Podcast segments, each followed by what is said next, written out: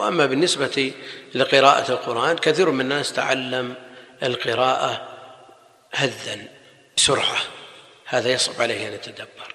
لكن عليه أن يأطر نفسه على التدبر. التدبر يكون بقراءة القرآن على وجه المأمور به يعني يرتل القرآن ولا يسرع. ومع ذلك يكون بيده قلم يدون الألفاظ التي تشكل عليه ويراجع فيها كتب الغريب.